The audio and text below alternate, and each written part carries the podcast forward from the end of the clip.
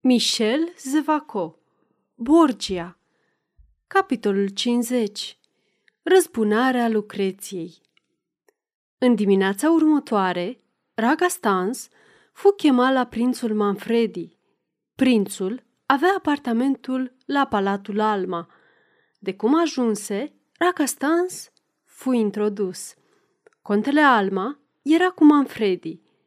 Apropiați-vă, domnule, spuse acesta – când cavalerul intră în salonul unde se găseau. Apropiați-vă să vă felicităm mai mult decât am putut să o facem ieri. Ne-ați salvat, adăugă contele Alma. Alteță, prințe, spuse Ragastans, pur și simplu am luptat ca un soldat. Nu, spuse energic Manfredi. V-ați luptat ca un comandant experimentat. Dumneavoastră ați văzut punctul slab și atacul impetuos a încheiat cu demnitate această zi. Fără dumneavoastră, armata lui Cezar ar fi în această dimineață la porțile orașului. Ragastan se înclină. Ne-am gândit, reluă atunci contele Alma, să vă oferim o recompensă demnă de acțiunea pe care ați întreprins-o. Raga Stans închise ochii un moment și se gândi că recompensa supremă era că fusese văzut de primula pe câmpul de luptă. Apoi își reveni. Domnule, spuse el, cuvintele de laudă care îmi sunt adresate sunt o recompensă suficientă. Dar prințul Manfredi făcuse un gest. Un servitor deschise o ușă dublă, mare, vreo 30 de seniori, comandanți ai armatei aliate, intrară, preveniți, fără îndoială asupra ceremoniei care urma să aibă loc, ei se aranjară în liniște în spatele contelui Alma și prințului Manfredi. Ragastans privea cu uimire aceste pregătiri. Deodată, prințul Manfredi făcu doi pași către el, scoase un minunat colier pe care îl purta în jurul gâtului lui.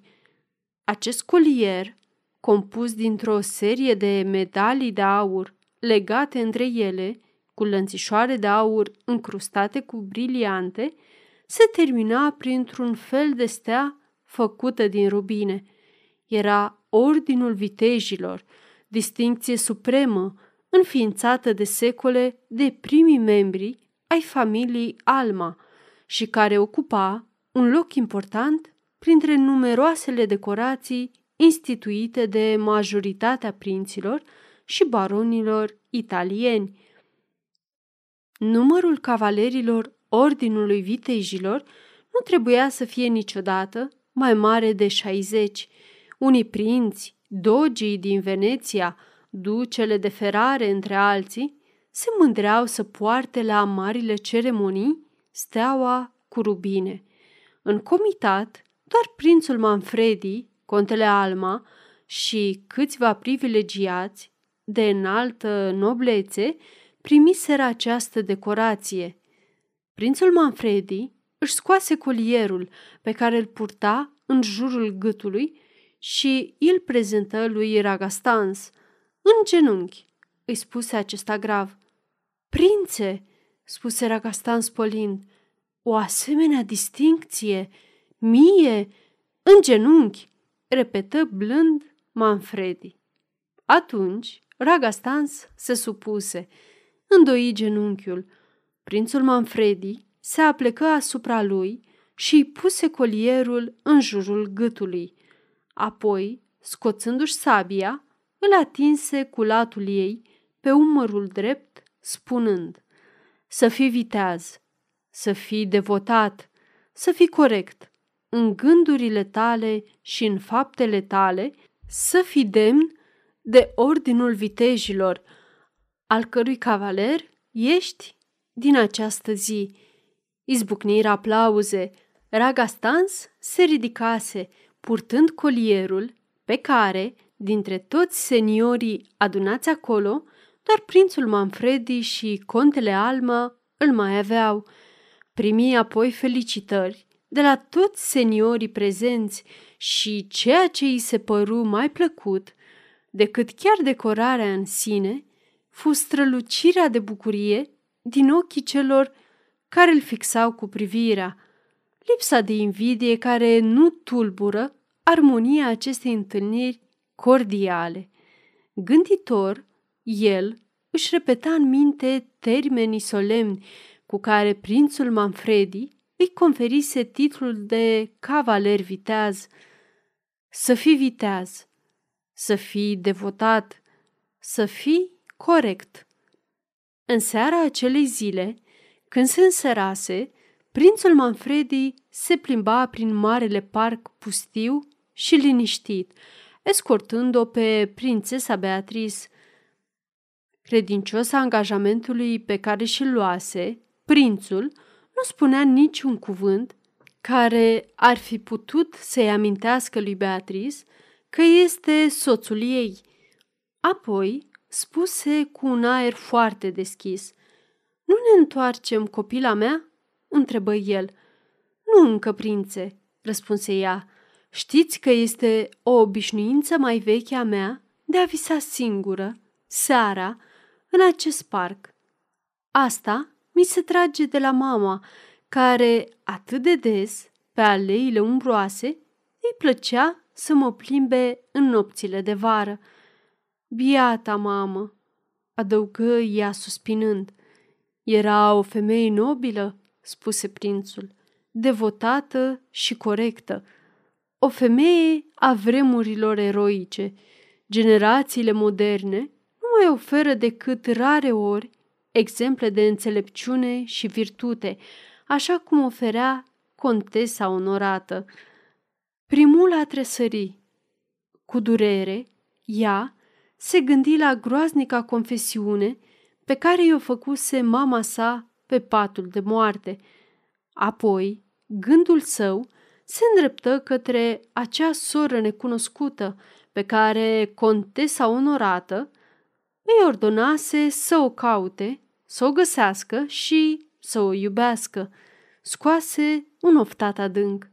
Bietul meu copil, spuse cu gravitate prințul. Dureroase amintiri îți vin, probabil în minte, dar gândește-te că, cel puțin, facem tot ce putem să răzbunăm moartea mamei tale. Da, prințe, recunosc, gândurile mele se îndreaptă în această seară către cea care nu mai este și inima mi se umple de amărăciune la amintirea iubirii cu care mă înconjura. Nu știu ce sinistru presentiment mă tulbură. Alungă-ți gândurile funebre, copila mea, strigă Manfredi alarmat. Mai bine ne-am întoarce. Ești foarte agitată din cauza evenimentelor grave pe care le trăim și ai nevoie de odihnă. Nu, prințe, spuse ea, din potrivă, simt o mare dorință să mă plimb prin aceste locuri pe care ea le iubea, să încerc să o regăsesc. Mi se pare că o voi întâlni la cotitura acestei alei.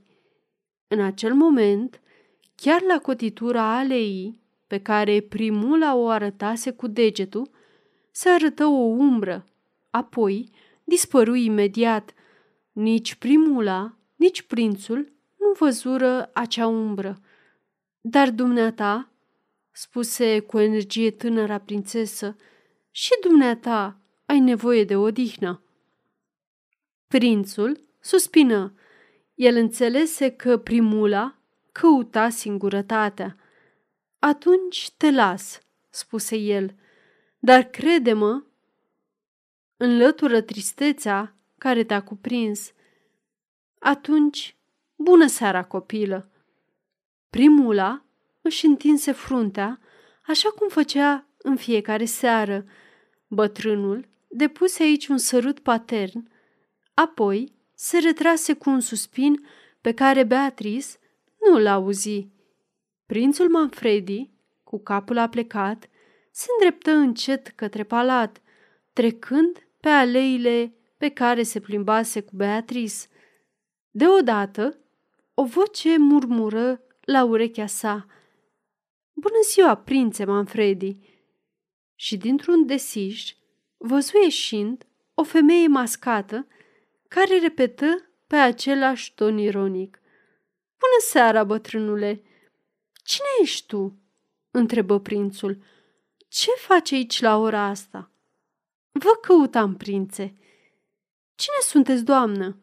Ei, ce contează cine sunt? Sunt o femeie mascată. Nu-mi vedeți fața, dar veți afla ce gândesc. Cine sunt? O umbră. Dreptatea care vine la dumneata, soț prea bun și credul. Adevărul care trece pe la ușa dumitale, bătrân răbdător și încrezător. Umbra izbucni în râs. Prințul Manfredi pălise. Ironia femeii mascate îi se părea că ascunde niște avertismente îngrozitoare. El îi apucă brațul cu multă asprime și repetă întrebarea. Cine sunteți? Vorbiți sau vă smulg masca? Prințe, spuse atunci femeia cu seriozitate, nu veți afla numele, pentru că este inutil să știți. Nu veți vedea fața pentru că este imposibil ca un Manfredi să fie violent cu o femeie. Acum, vă previn că dacă vreți ca numele dumneavoastră să fie dezonorat, nu aveți decât să refuzați să mă ascultați.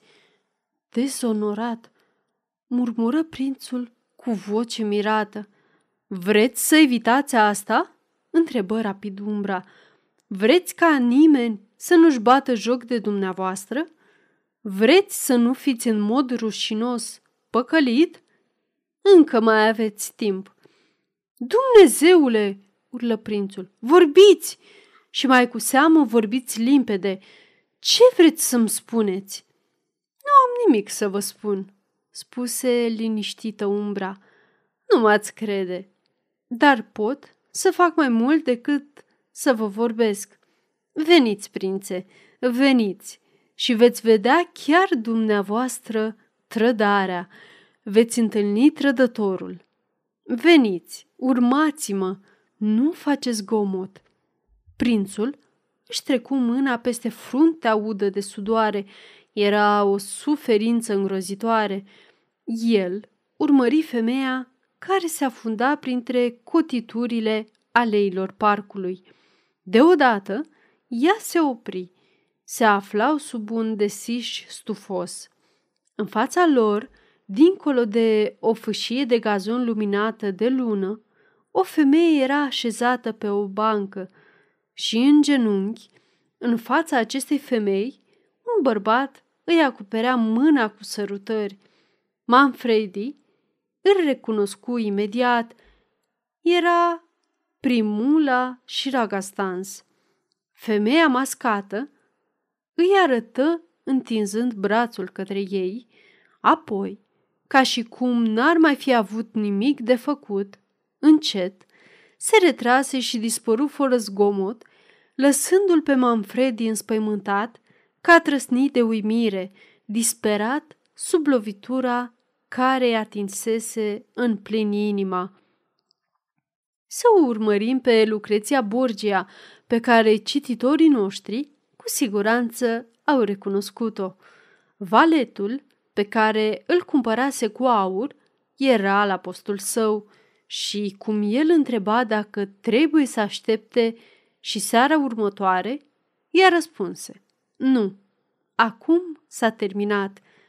Pe străzile întunecate ale Montefortului, ea ajunse la o casă în aparență sărăcăcioasă, care se găsea nu departe de marea poartă pe care contele Alma și Ragastans tocmai intraseră. Urcă la primul etaj și intră într-o cameră luminată de o singură lumânare. Acolo era un bărbat care aștepta. El era îmbrăcat în cavaler. Garconio, îi spuse Lucreția. Vreau să mă întorc în tabără. Și eu, doamnă?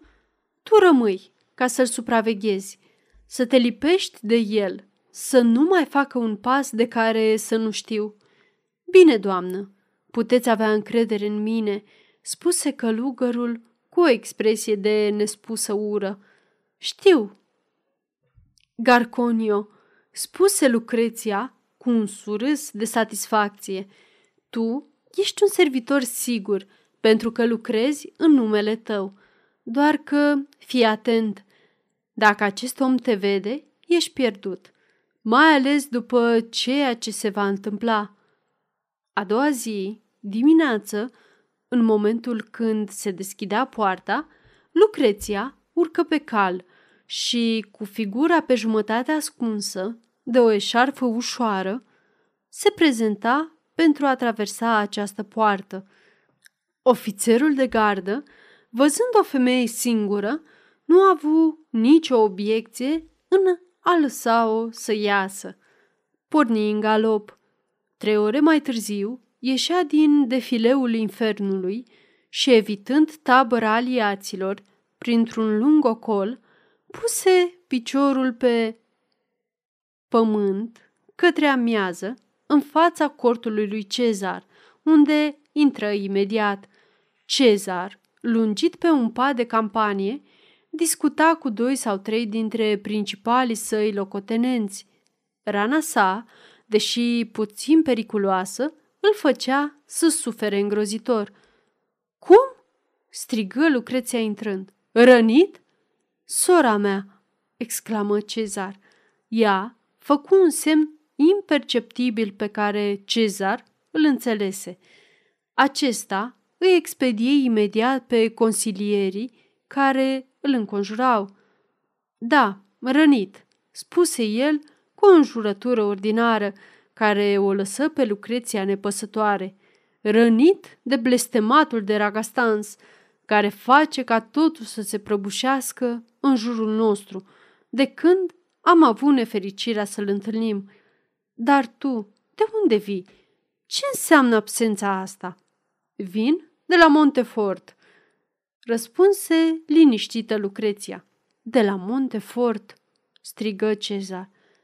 Curajul Lucreției îl stupefie pe Cezar. Este minunat ceea ce ai făcut acolo, strigă el. Cu atât mai mult că asta îți va permite să te răzbuni. Ce spui? Spun că, dacă vrei, Racastans este al nostru.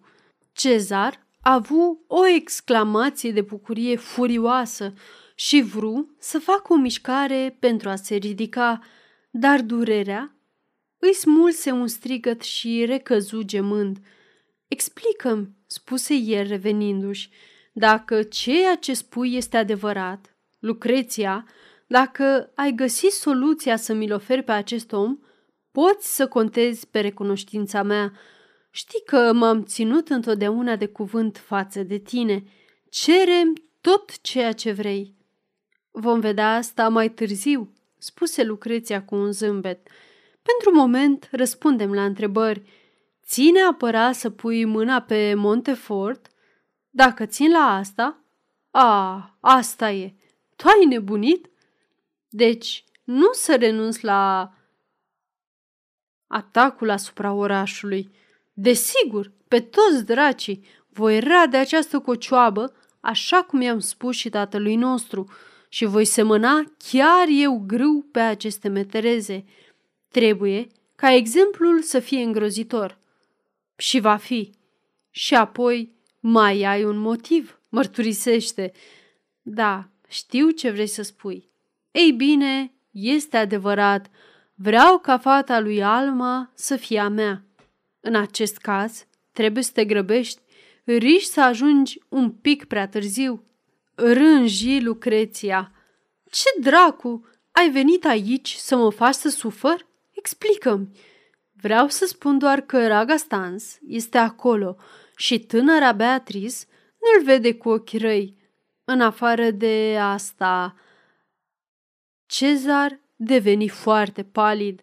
Apoi, după un minut de gândire, și spui că pentru a-l avea pe Ragastans în puterea mea, ar trebui să renunți la distrugerea Montefortului sau să te prefaci că renunți la el. A, a, cred că ajungem să ne înțelegem. Lucreția se apleca atunci către fratele său și vorbi cu voce groasă. Cezar asculta cu multă atenție. Din când în când, el scotea câte o exclamație de surprindere, de furie sau de bucurie. În sfârșit, întrevederea se isprăvi. Cezar îl chemă pe ofițerul care stătea permanent în fața ușii cortului său. Trimite la mine pe comandantul de campanie și pe crainicii de arme. Bine, domnule.